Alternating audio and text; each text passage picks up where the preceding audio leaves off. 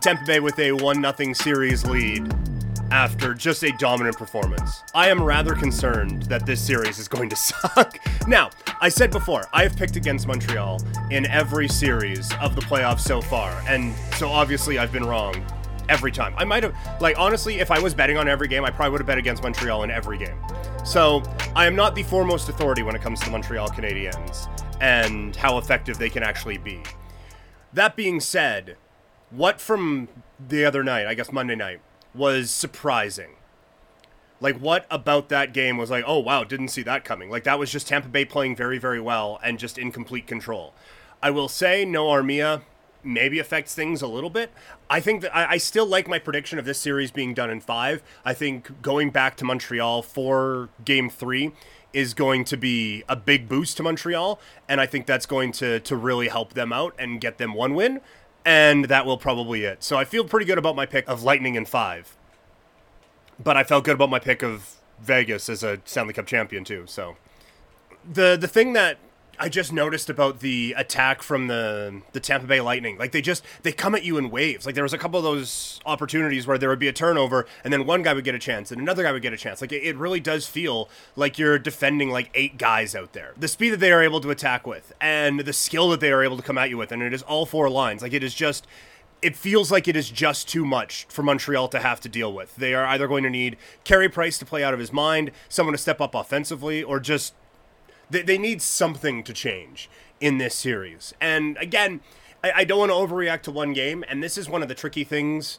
when it comes to these to, to making predictions in these is that when game one looks like what you thought the whole series was going to look like it's easy to be like see told you nothing's going to change this is exactly how it's going to go and that's just not how sports work so i, I do need to, to caution myself against that but overall like Tampa Bay is just too good. That's again, I would love to have more in-depth hockey analysis for you than Tampa Bay is really good, but Tampa Bay is just really good. Vegas is also really good. Yes, yes. And, and again, I have I have underestimated Montreal this entire time. Like, did you see that game on Monday? What what like just there was nothing from that night. And again, it's one night, but there was nothing from that game that led me to believe, oh well, Montreal has a chance in this for sure. Yeah, but yes, to, to answer that question, yes, Vegas was really good, and yes, Toronto was very good, and Winnipeg, mm, pretty good. Um, all those teams were good. Montreal was able to to slow them down. And just because one game looks ugly doesn't mean the rest of the series is going to look that ugly. I, I would imagine Montreal is going to be able to adjust and be able to make this a closer series. But uh, I do think we're going to look back on this and realize, oh, Tampa Bay was just like better than everyone. And the Kucherov thing certainly is playing a factor. Uh, again, if you've been listening to me from before, I, I don't I don't hold the Kucherov stuff against them as much as everyone else seems to. I think it's real when you see how important Kucherov was to this team and is to this team. I think it's actually kind of crazy that they were able to have so much success while not having Nikita Kucherov in the lineup. So yes, I, I hear your point about Vegas was quite good as well, obviously this just feels like a bit of a different animal for for Montreal to have to deal with. But if you can beat Vegas, you can beat anyone. Also, I I was busy doing a dogs game last night. Was there some kind of awards controversy? I saw Damien Cox tweet something about it, so I don't know if it was actually a controversy, if it was just him pretending he's still relevant, or I don't know what was going on. But if someone on the chat wants to let me know if there was some kind of controversy for this thing last night, I I don't know why. I can't be fucked about NHL award stuff at all. And I wish I was, but there's just so many times where it's, oh, I can't believe that happened. It's like, ah, I don't know. Like, it just feels like a, not enough people who vote on these things take them seriously for me to take them seriously, which is too bad because then when you're looking at Hall of Fame cases and, oh, this guy didn't even get any Hart votes when he was playing, how should I get, or whatever, you know? So I having those types of things actually be taken seriously is a very good help when you're looking at these guys' careers post career. It, it's just kind of a nice barometer of where everything's at. But then you, you see how some of the awards have been voted on over the years, and it's maybe not the best representation of of their careers. So that's it's too bad because you, you hear like a lot of NBA podcasts and how seriously they take some stuff like all NBA teams and most improved and the all defensive teams, all of those things Like I just I kind of wish there was that same coverage and that same seriousness given to NHL awards as well. The Adam Fox thing is never not going to annoy me. So he never wanted to play here. He was never going to play here. It would be cool if Adam Fox was a member of the Calgary Flames. That that certainly would help things out, I would say, rather substantially. But as far as him being a part of that trade, A, you're probably not completing that trade without him. And B, you're not having him play for you with him. Like he's just it's kind of like the Lucic thing with James Neal where is is what you've got from Lucic better than what James Neal gave the Edmonton Oilers? In year one, probably not. Is what you are getting from Lucic better than what you would have got from James Neal? Yeah, quite a bit. James Neal didn't want to be here either. Now, you can look at deeper reasons as to why these guys don't want to be here, but Adam Fox was never going to be a member of the Calgary Flames, whether they traded him to Carolina or whether they traded him to wherever or just tried to sign him he was going to play the exact same amount of games with the Calgary Flames as he has up to this point already. So to to have anyone concerned about anything from Adam Fox, whatever.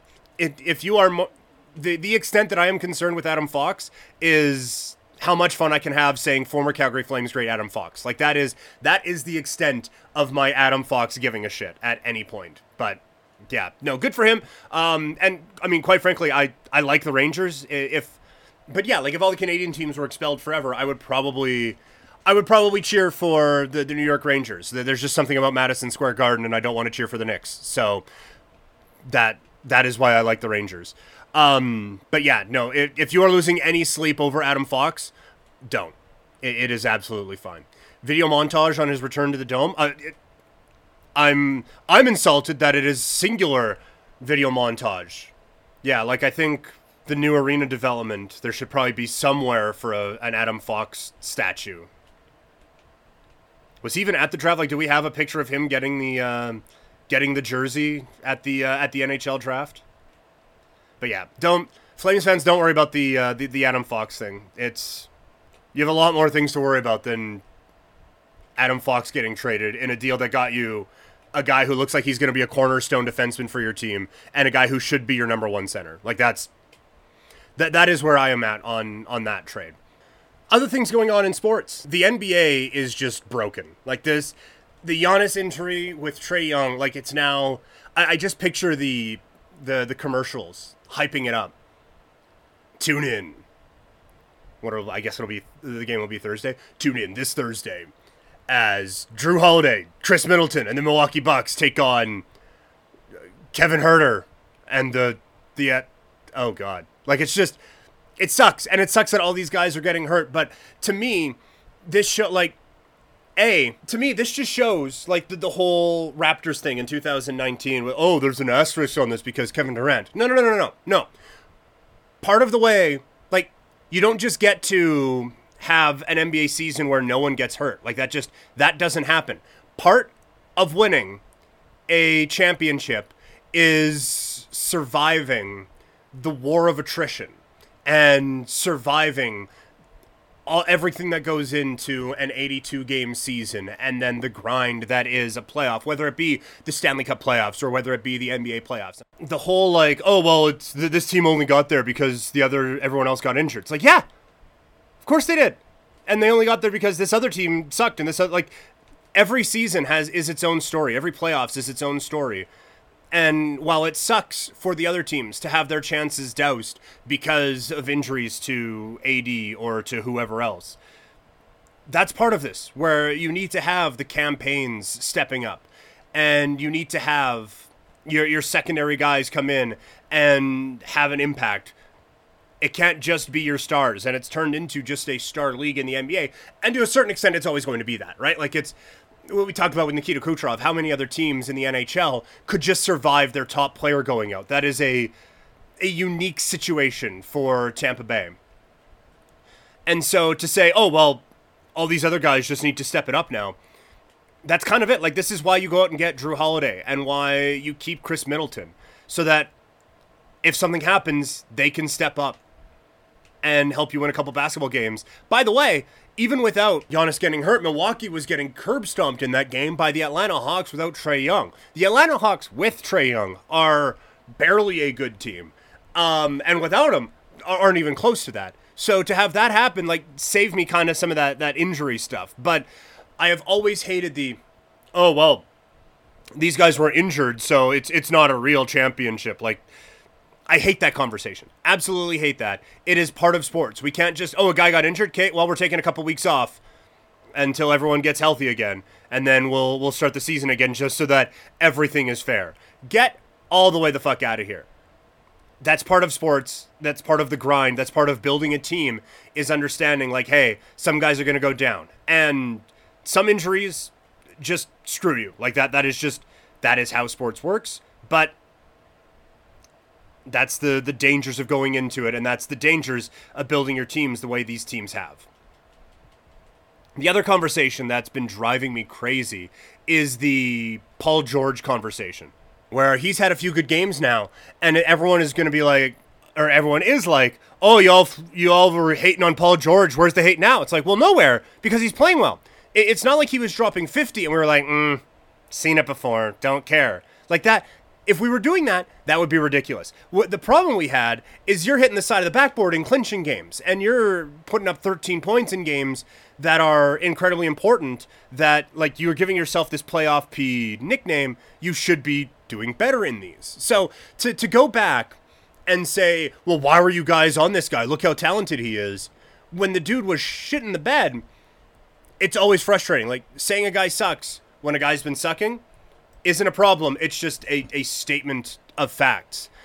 If all of a sudden Sean Monahan comes out next season and wins the Selke trophy, we're not going to be like, all, all you haters saying he was not a defensive player. Where you at now? Because that's ridiculous. Because he wasn't a defensive player until this point. Like where we are, if you don't acknowledge a change and you don't acknowledge, well, this guy is playing better now, and just stick to your ah, he sucked then, he sucked now, he's always gonna suck. Then yeah, you're being, quite frankly, a dumbass.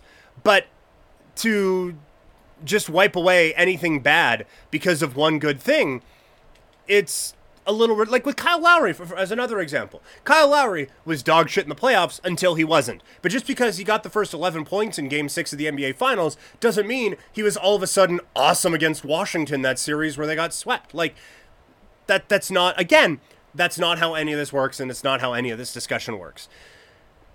It is kind of crazy that we're at a point now though where the Phoenix Suns who weren't even in the playoffs last year, but established things with that run in the bubble are now kind of the favorites to, to win an NBA championship. But it is one of those things I like to talk about where these young teams have to learn how to win. And, and look at the, the team I am playing against right now with the, the Edmonton Oilers, where it was just, hey, we're gonna suck, and then all of a sudden we're gonna be a champion. Like that's that's where it's gonna go. It's like, no, no, no, no, no. No, no, there's you're missing a step in there. It's not just completely tank, get first round picks, win a championship. It is completely tank, get a couple of high draft picks, improve and build your way to a championship. It's not just, it never just happens overnight for anyone. You have to learn what it takes to win, whether it be this league or your beer league slow pitch. There, there is, I believe, such a thing as learning how to win. The Phoenix Suns did that in the bubble. Compare that to what the New Orleans Pelicans did, who basically were at Disneyland for a vacation. And then see where the teams are at this year Chris Paul certainly helps a lot with that kind of attitude, and you need those types of guys in your locker room for sure. But I, I think the Phoenix Suns are a fantastic example of working your way out of a slump and not letting losing be okay anymore. And I think they should really, really be commended for that. If you haven't heard enough from me yet, you can get me on uh, the Dogs broadcast tonight, Dogs Red Against Dogs Black. That is coming up at 7 o'clock at dogsbaseball.ca. Twitter and Instagram, I'm at Primetime Klein. This is twitch.tv slash primetimepk. Thank you very much for tuning into this. And uh, yeah, talk to you guys later. I'm out.